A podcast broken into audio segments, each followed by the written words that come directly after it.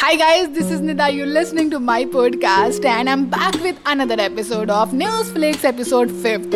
If you're new here तो मैं बता दूँ मैं यहाँ पर बहुत सारी बातें करती हूँ बहुत सारे फन फैक्ट्स बताती हूँ और उसके साथ साथ न्यूज़ भी बताती चलती हूँ तो न्यूज़ के साथ साथ थोड़ा सा फन ट्विस्ट और एंटरटेनमेंट के लिए तैयार हो जाओ let's start this journey first news Turkey के इस्तानबुल से है, जहाँ पर यू ट्वेंटी चैम्पियनशिप चल रही थी, जहाँ पर बहुत सारे एथलीट्स ने पार्टिसिपेट किया था रेस हो रही थी और उस रेस के बीच में कोई एक और आ गया, लेकिन कौन, पता है, बिल्ली आ गई थी।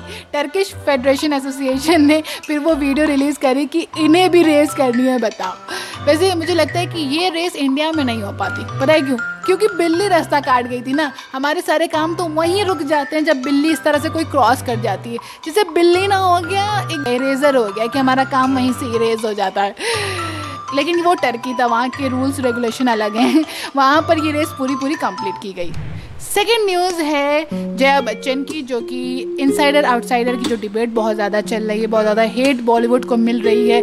आ, उस पर उन्होंने उस कॉन्टेक्स्ट में उन्होंने पार्लियामेंट में बात की थी कि गवर्नमेंट हमारा साथ बिल्कुल नहीं दे रही जबकि कोई भी आ, बात होती है गवर्नमेंट की सेलिब्रिटीज़ हमेशा उनके साथ खड़े रहते हैं लेकिन इस बार जब बॉलीवुड को ज़रूरत है तो गवर्नमेंट किसी तरह का कोई साथ नहीं दे रही है। तो ये स्पीच देने के बाद लोगों में और ज़्यादा हेट फैल गई यार और लोग स्पीच हेट देने लगे थ्रेड्स देने लगे, जिसके बाद मुंबई पुलिस ने जया बच्चन को सिक्योरिटी प्रोवाइड करी कि आप सिक्योरिटी ले लीजिए। आप, ऐसा है, आप किसी तरह का कोई भी हल्के में ना लीजिए, आप सिक्योरिटी ले लीजिए। तो उनको सिक्योरिटी दे दी गई है। वैसे मुझे लगता है कि एक टेम्पर ना इंडियंस के दिल पर भी लगना चाहिए। बहुत जल्दी ऑफेंड हो जाते हैं, बहुत जल्दी इनका दिल टूट जाता है, बहुत ही ज़्यादा नाजुक है।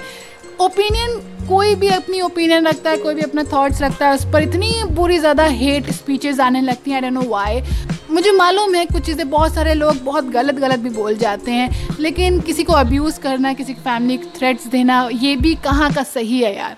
बाकी मुझे लगता है जिस दिन फ्रीडम ऑफ़ स्पीच पूरी तरीके से फ्री हो जाएगी, किसी को ऑफेंड नहीं होगा, किसी को किसी को अब्यूजेज नहीं मिलेंगे, किसी को थ्रेट्स नहीं मिलेंगे पर्सनल थ्रेट्स नहीं मिलेंगे, तब जाकर सही मायनों में हम आज़ाद कहलाएँगे।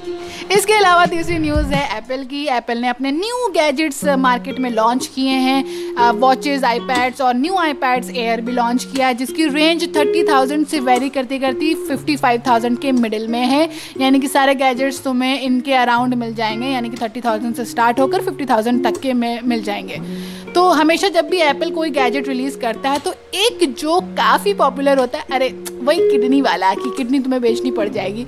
लेकिन इस बार मुझे लगता है इनके गैजेट्स लेने के लिए सिर्फ़ किडनी की ज़रूरत नहीं पड़ेगी। इस बार लंग्स लीवर सब कुछ की ज़रूरत पड़ने वाली है। तो इसलिए स्मोकिंग के अलावा अलावा इन गैजेट से भी दूर रहो यार। स्मोकिंग ही नहीं, ये गैजेट्स भी तुम्हारे लंग्स लीवर के लिए काफ़ी डेंजरस है। ये थी आज की टॉप थ्री खबरें। बाकी I be back with another episodes of news flick जहाँ पर मैं तुम्हें अच्छी अच्छी खबरें सुनाऊँगी विद अपने facts and turns and twist and time मैंने क्या बोला? I don't know any ways you stay happy take care bye tata